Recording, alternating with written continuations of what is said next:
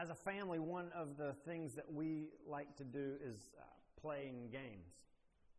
Uh, some of the, the games we like, uh, telephone. You ever played telephone? Sit around the table and everybody, you share a, a message and speak it into somebody's ear, and then they hear what you've communicated, and then they turn and share it to the next person. And hopefully, what ends up happening when you get all the way around is that what you've communicated has been received and understood and passed on correctly. Another kind of twist on that game is a game that we call Telephone Pictionary. Some people might call it Telestrations, where everybody starts off writing a statement down on a piece of paper, like, We decorated a Christmas tree. Uh, everybody else writes something different, and then when you say go, you pass your paper to the person on your left. And when they get what's written down, they have to, on another piece of paper, draw a picture of what you wrote. And then when it's time to pass, you then pass your pictures. And now everybody has a picture. And then you write a statement to describe that picture. And it goes all around. Hopefully, that through your writing and your drawing, communication has happened and understanding has occurred. Uh, sometimes we play charades similar things going on, except instead of communicating through speaking or writing or drawing, you're acting and doing motions. And so through your actions, hopefully you're communicating in a way that people understand, they guess the, rightly what you're trying to communicate so that you win the game. Uh, there's another game that we have that's called Concept. And instead of speaking or writing or drawing or acting, there's a lot of symbols and signs on a board. And you're marking and designating which symbols and signs are on the board to hopefully communicate through symbols and signs the message you're getting across so that people will understand it and the message will come across and you will get points. It's amazing, though, that we have all of these ways to communicate writing, speaking, actions, drawing, signs, and symbols. But how many times we fail to understand what people are communicating. We miscommunicate with one another. We don't understand each other. We fail to uh, listen and understand when God seeks to speak and communicate to us. And he uses a variety of those means as well words, writing, actions, signs, and symbols. We're in the book of 1 Samuel. The book of 1 Samuel has been given to God's people to show us that we need a king who is obedient and faithful to God and his covenant. But what we've seen so far in the book of 1 Samuel is that prior to this king coming, God's people need to be prepared for the coming of this king. And one of the ways that God has sought to prepare his people is through communication, communicating to them. This morning, we want to look in chapter 4 of the book of 1 Samuel to see how, through the ways that God is communicating to us in this passage and the struggles for other people to understand and communicate rightly in this passage, the importance and the necessity of God's people to be prepared for the coming of the King.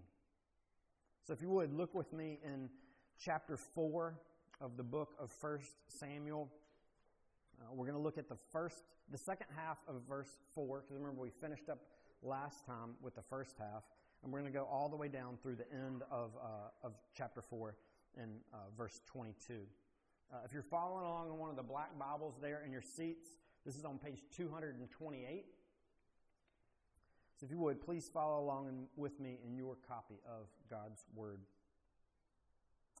Now, Israel went out to battle against the Philistines. They encamped at Ebenezer, and the Philistines encamped at Aphek. The Philistines drew up in line against Israel, and when the battle spread, Israel was defeated before the Philistines, who killed about 4,000 men on the field of battle. And when the people came to the camp, the elders of Israel said, Why has Yahweh defeated us today before the Philistines? Let us bring the ark of the covenant of Yahweh here from Shiloh, that it may come among us and save us from the power of our enemies. So the people sent to Shiloh and brought from there the ark of the covenant of Yahweh of hosts, who is enthroned on the cherubim. And the two sons of Eli, Hophni and Phinehas, were there with the ark of the covenant of God. As soon as the ark of the covenant of Yahweh came into the camp, all Israel gave a mighty shout, so that the earth resounded. And when the Philistines heard the noise of the shouting, they said, What does this great shouting in the camp of the Hebrews mean? And when they learned that the ark of Yahweh had come into the camp, the Philistines were afraid, and they said, A God has come into the camp. And they said, Woe to us, for nothing like this has happened before. Woe to us! Who can deliver us from the power of these mighty gods? These are the gods who struck the Egyptians with every sort of plague in the wilderness. Take courage and be men, O Philistines, lest you become slaves to the Hebrews, as they have been to you. Be men and fight. So the Philistines fought, and Israel was defeated. And they fled, every man to his home. And there was a very great slaughter, for 30,000 foot soldiers of Israel fell. And the ark of God was captured, and the two sons of Eli, Hophni and Phinehas, died. A man of Benjamin ran from the battle line and came to Shiloh the same day with his clothes torn and with dirt on his head. When he arrived, Eli was sitting on his seat by the road watching, for his heart trembled for the ark of God. And when the man came into the city and told the news, all the city cried out. When Eli heard the sound of the outcry, he said, What is this uproar? Then the man hurried and came and told Eli. Now, Eli was 98 years old, and his eyes were set so that he could not see. And the man said to Eli, I am he who has come from the battle. I fled from the battle today. And he said, How did it go, my son? He who brought the news answered and said, Israel has fled before the Philistines, and there has also been a great defeat among the people. Your two sons also, Hophni and Phinehas, are dead, and the ark of God has been captured. As soon as he mentioned the ark of God, Eli fell over backwards from his seat by the side of the gate and his neck was broken, and he died. For the man was old and heavy. He had judged Israel forty years. Now his daughter in law, the wife of Phinehas, was pregnant, about to give birth. And when she heard the news that the ark of God was captured and that her father in law and her husband were dead, she bowed down and gave birth, for her pains came upon her. And about the time of her death, the women attending her said to her, Do not be afraid, for you have borne a son. But she did not answer or pay attention. And she named the child Ichabod, saying, The glory has departed from Israel, because the ark of God has been captured, and because of her father in law and her husband. And she said, The glory has departed from Israel, for the ark of God has been captured. Let's pray.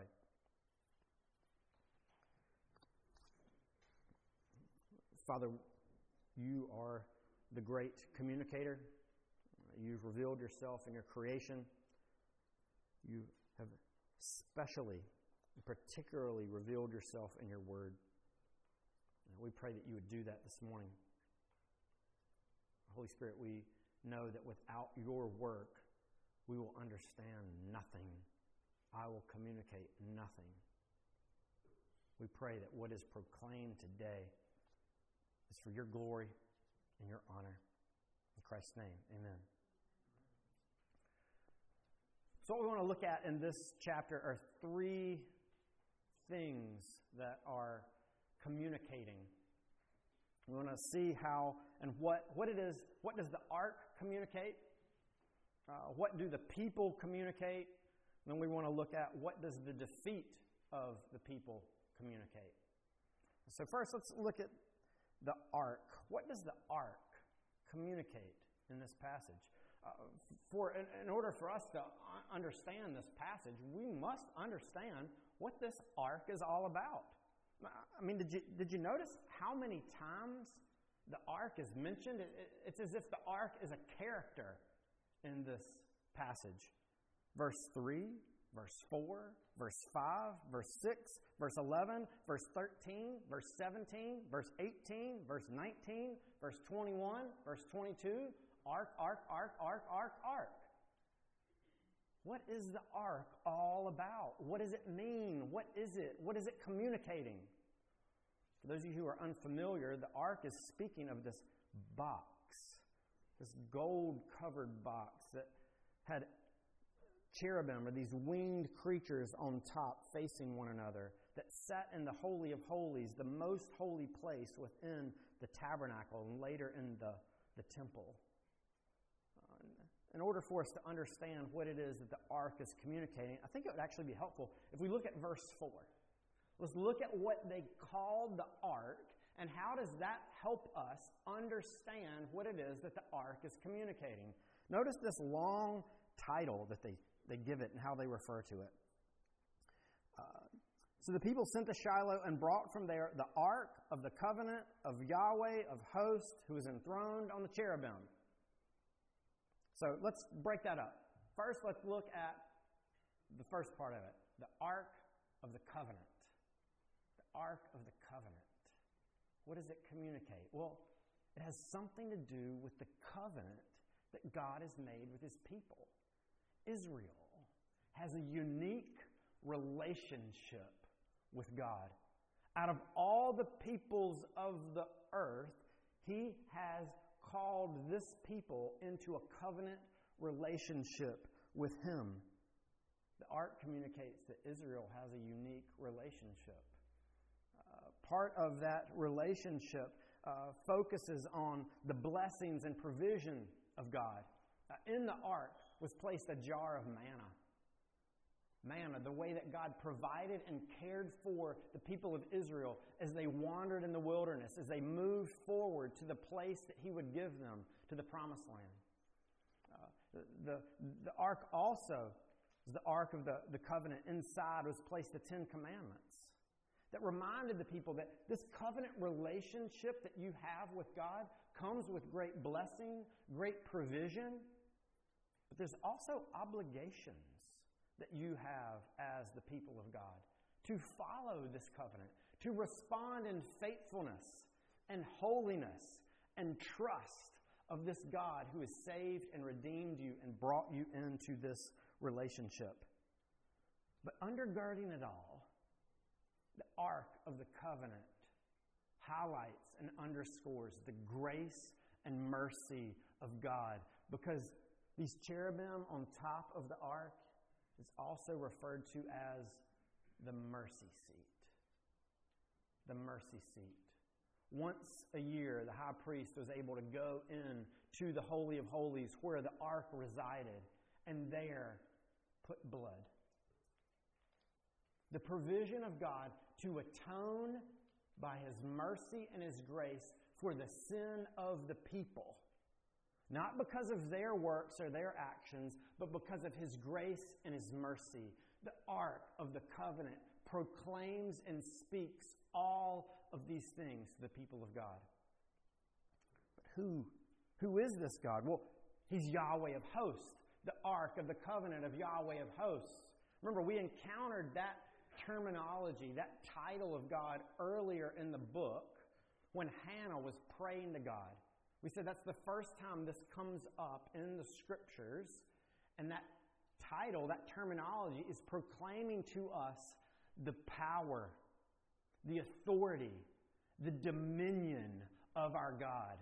Yahweh of hosts, the one who is the ruler over all things in heaven, and also we would understand it, all things in earth. The heavenly host, the stars, he rules over it all because he created and made it.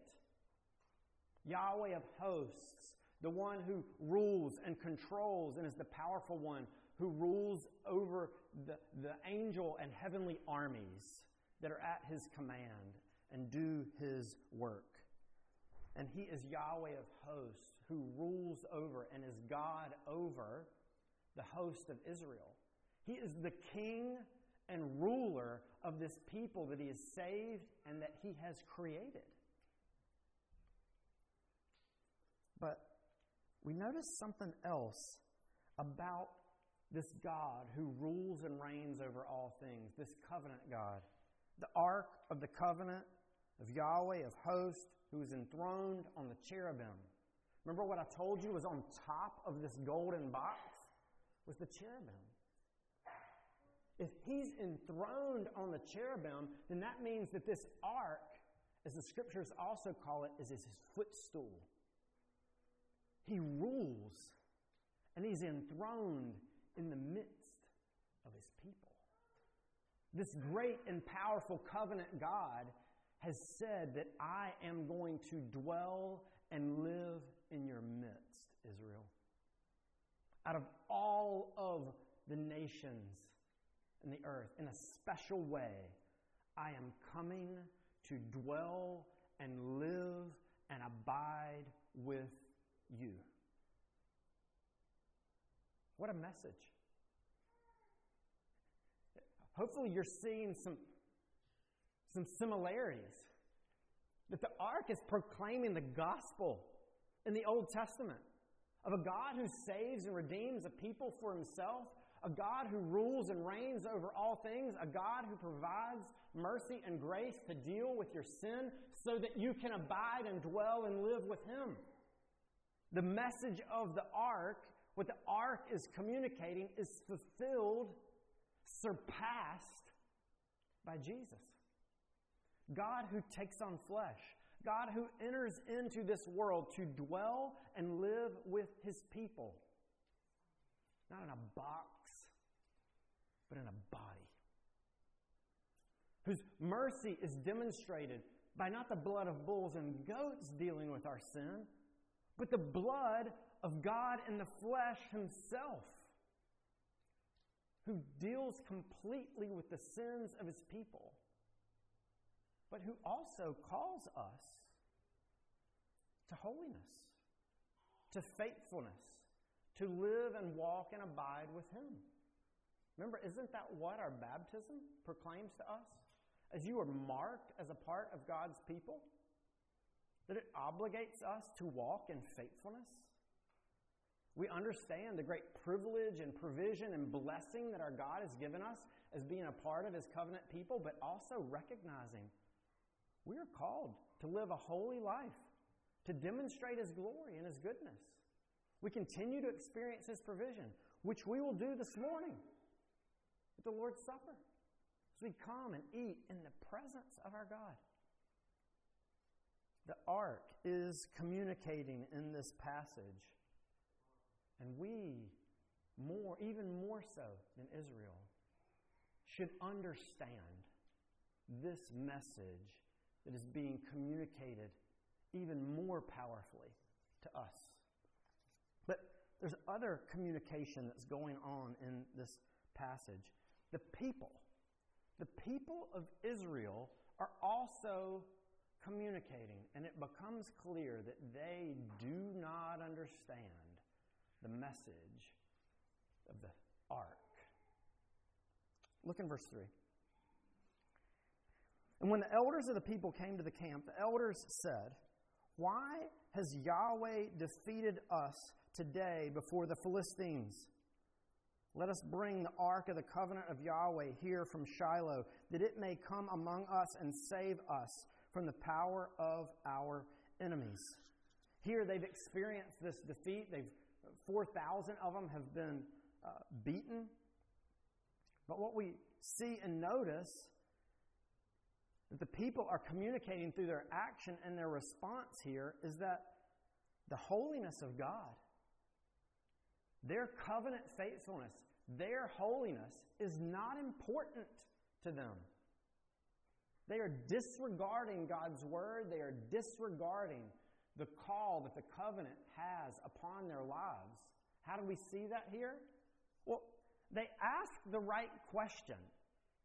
Why has God defeated us? But do you notice? They don't seek out the answer. They don't listen to the word of God given to them in the covenant to show them and remind them that when you go into the promised land, if you live unfaithfully before me, if you pursue false gods, if you don't deal with your sin appropriately and rely on the provision that I've given you, if you chase after the gods of the other nations, I will defeat you before them. But Israel here is not concerned about that. They're content just to live their life the way they want to live and come to God only when they need Him. Only when they think through their actions they can manipulate Him to get Him to do what they want Him to do. Again, another misunderstanding of the Ark of the Covenant of Yahweh, of hosts, who is the ruler, who is the king. He doesn't serve us, we serve Him. But do you notice what they're trying to do? They don't respond in repentance. They don't respond to the message of the prophets and what the scriptures tell them to repent and bring your sin before the Lord. They say, let's bring the ark into our midst. If we bring the ark into our midst and the way do this, there's no way God's going to let his name be shamed before the nations. We'll do this religious act, and then he will have to deliver us before the Philistines. But look at the response and the result of that. They bring the ark into their midst, and then down in verse 5 and or down in verse uh, 10, we see the result. So the Philistines fought, and Israel was defeated. They fled every man to his home, and there was a great slaughter. Didn't work like they thought it was going to work. They thought we can use these signs, these seals, these symbols that God has given us of His presence among us, and through our religious actions and our work, get Him to do what we want Him to do, regardless of how we're living our lives. We'll live in sin and unrighteousness and then just call in God to save us at the end. But also recognize that what they communicate with their actions is that they don't see and recognize God as being holy, worthy of their worship, worthy of their affections, worthy of them communicating to the nations the glory and honor of this unique God. How do we know that? Do you, do you recognize what the Philistines thought was going on when Israel was screaming and shouting and when they brought the Ark of the Covenant in? Uh, they, they say in verse 7 A God has come into the camp. Woe to us, for nothing like this has happened before. On that part, they're right. A God coming to dwell and live amongst his people? Really and truly? That is amazing. You're right on that part, Philistines. But notice where they get it wrong. Who can deliver us from the power of these mighty gods?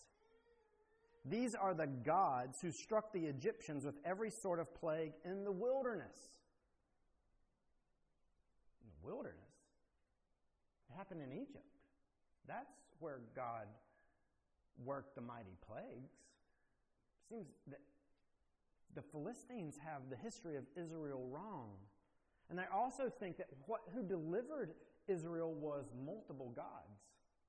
Actually, if we look in Psalm 78 and Jeremiah 7, it recounts and looks back on this situation. We realize that, the, that Israel was living in a way to where they were pursuing and worshiping and chasing after other gods. From the Philistines' perspective, when they look on the way that Israel is living out their covenant life, the message that is being communicated to the nations by the way that Israel is living is that there is not one true God. That he does not live holy and righteous and call his people to live that way. But there are multiple gods, and they completely botch and misunderstand his great acts of redemption and work in the world. Israel has completely missed the message of the Ark of the Covenant. They've completely missed who their God is and who he has called them to be. What about us? Do you see any of Israel's heart and their response in your own life? Are you content just to bear the name Christian outwardly? To profess with your mouth, I follow Jesus. But to live your life in a way that completely denies the holiness and the righteousness of your God, of the goodness and grace and mercy that He has extended to you, to bear outwardly on your head and on your shoulders The waters of baptism that marked you as being a part of God's people, that says when you look and hope and trust in Jesus, you are cleansed and forgiven. I'm marking you as my holy and sent out ones, that we go out and live a life of unrighteousness, of wickedness, discounting all of the privilege that God has given us and all the obligations that are ours to follow, to live for His glory in the world. Do we not do that all the time? Do we not also live in, in such a way that when we do come to God, it's only to get what we can from Him? The only times that we communicate and come to God in prayer or seek Him is when things get tough and difficult. Oh man, I got a test coming up on Friday. I haven't really been living for God great this week. I'm fast for the past two weeks. I haven't been praying to Him a whole lot except when before I had the last test. So you know what I'm going to do? I'm going to start living. I'm going to get my life in straight, straight now. I got Wednesday to Friday. I'm going to pray and seek Him, and then maybe I'll do good on the test. Or maybe you begin to think as you look at your life, you're, you're, you're looking and you're, and you're seeing, man, stuff in my business has not been going well. In my other relationships, I know I haven't been living for, for God right, but I, I can't stand this anymore. So I'm just going to get my life in order and I'm going to start living in a way that maybe then God will switch and turn things around if I live rightly for Him. I'm going to start going to church more. I'm going to start reading my Bible. Uh, I'm going to start they serve the Lord's Supper on Sunday morning. I'm going to start coming taking that. Maybe that'll do some work in my life and I'll ex- begin to experience the blessing of God. But then you turn around and don't look to Him in hope and faith and trust. Maybe you would say, oh, well, uh, I'm not trying to manipulate God with my actions or my works. Have you ever been praying for something things that have been going wrong in your life, hardship and difficulty that you've been struggling with and facing, and you've been praying and pouring out and seeking God to work and move and change and to fix that, to heal you, to change that relationship, to get you out of the circumstances that you're in, and then He doesn't answer the prayer the way you wanted Him to? Have you ever gotten angry at God? and then turn back around and say, God, why aren't you answering my prayer? I've been living holy life before you. I've been giving more in church these past six months. God, why is my marriage such a wreck? I waited to have sex until we were married. Why is our marriage in shambles? Why would you treat me like this when I'm doing these great works and acts for you? Does that not betray something of our heart that we can tend to sometimes think that we can manipulate God as if if we live a certain way, He then is obligated to respond and work and move in our lives in a particular fashion? The covenant says no. We must realize and understand that everything that we receive is by grace. That God is never uh, manipulated by our actions and our works. He works and moves in our lives because of His steadfast love, because of His covenant promises, because of His grace. And we are called to walk and trust and live for Him, to live a holy and righteous life. Why? Not to get anything from Him, but because of everything we've already received. He's given us His Son. And the way that we live reflects who He is to the nations.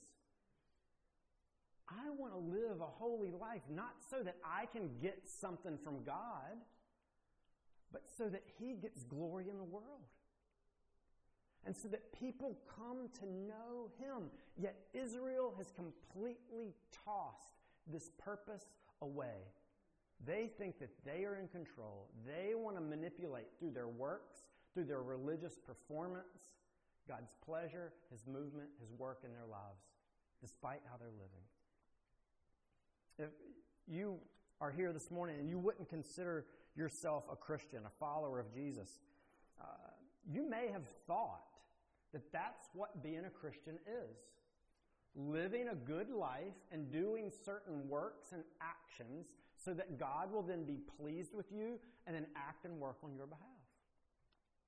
But hopefully, what you're seeing is that's not the case at all. In fact, the last part of this chapter communicates that even more.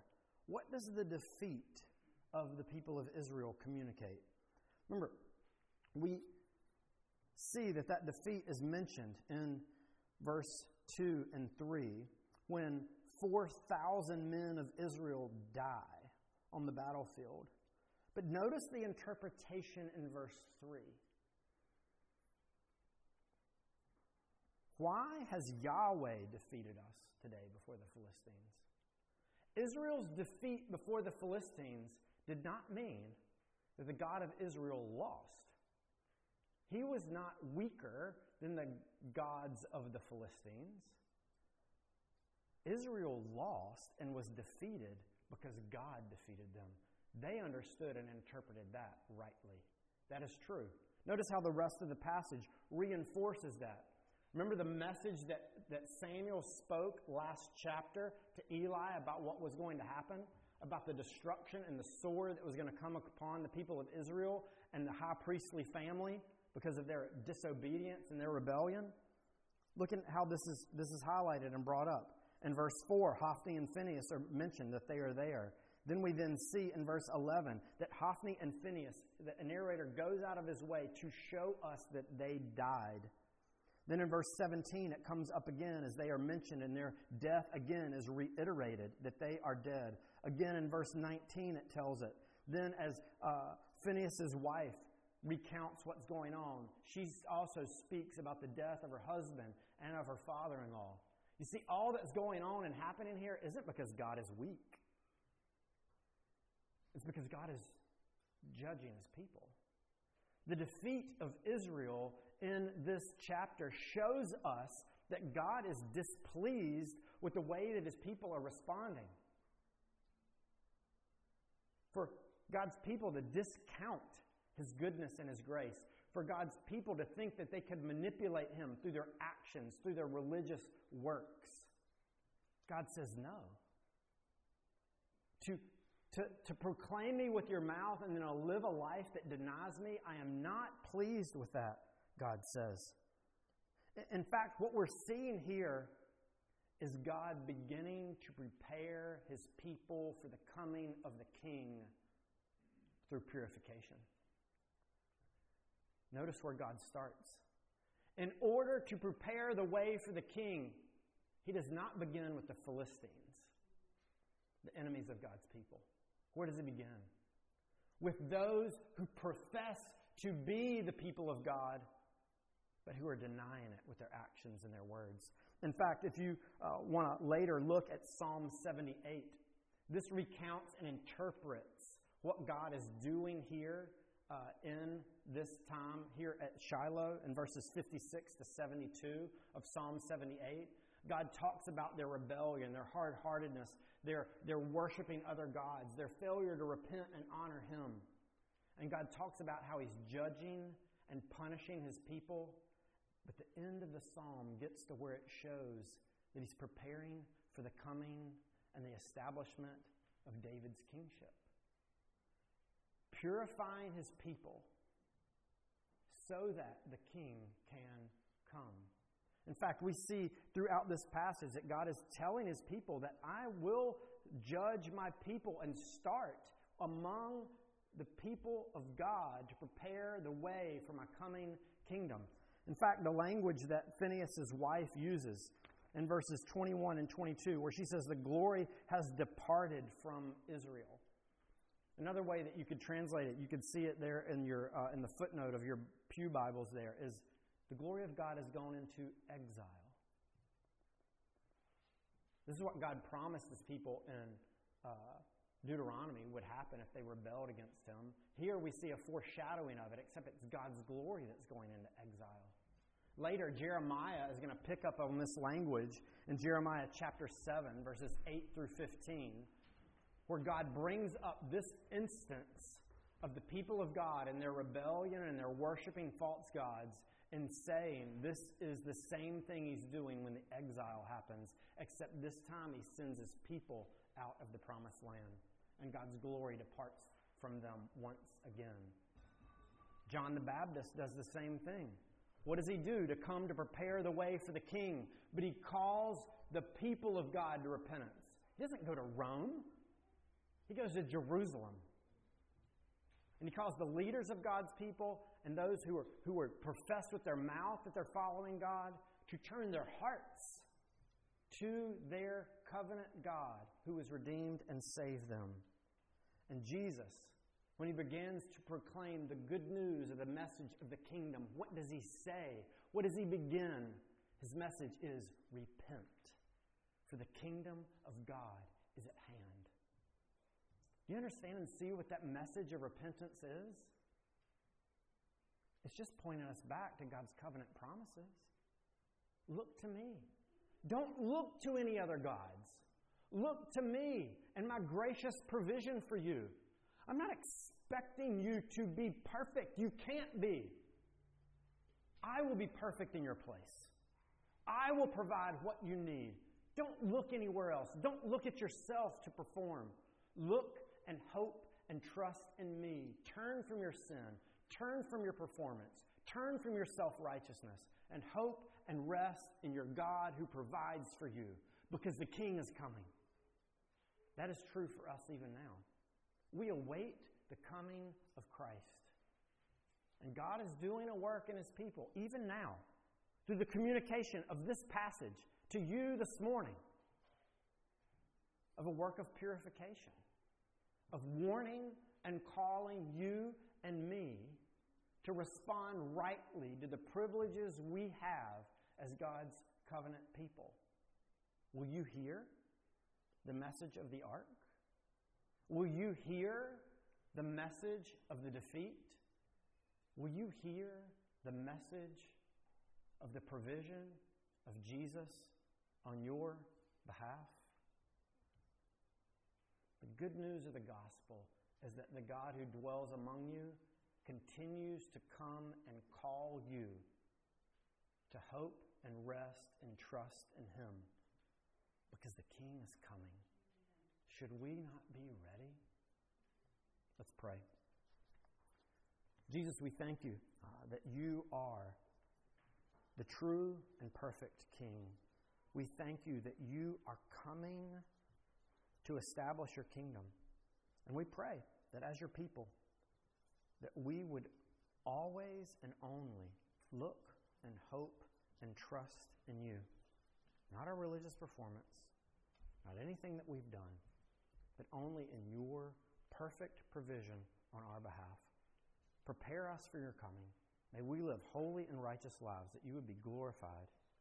In Christ's name, amen.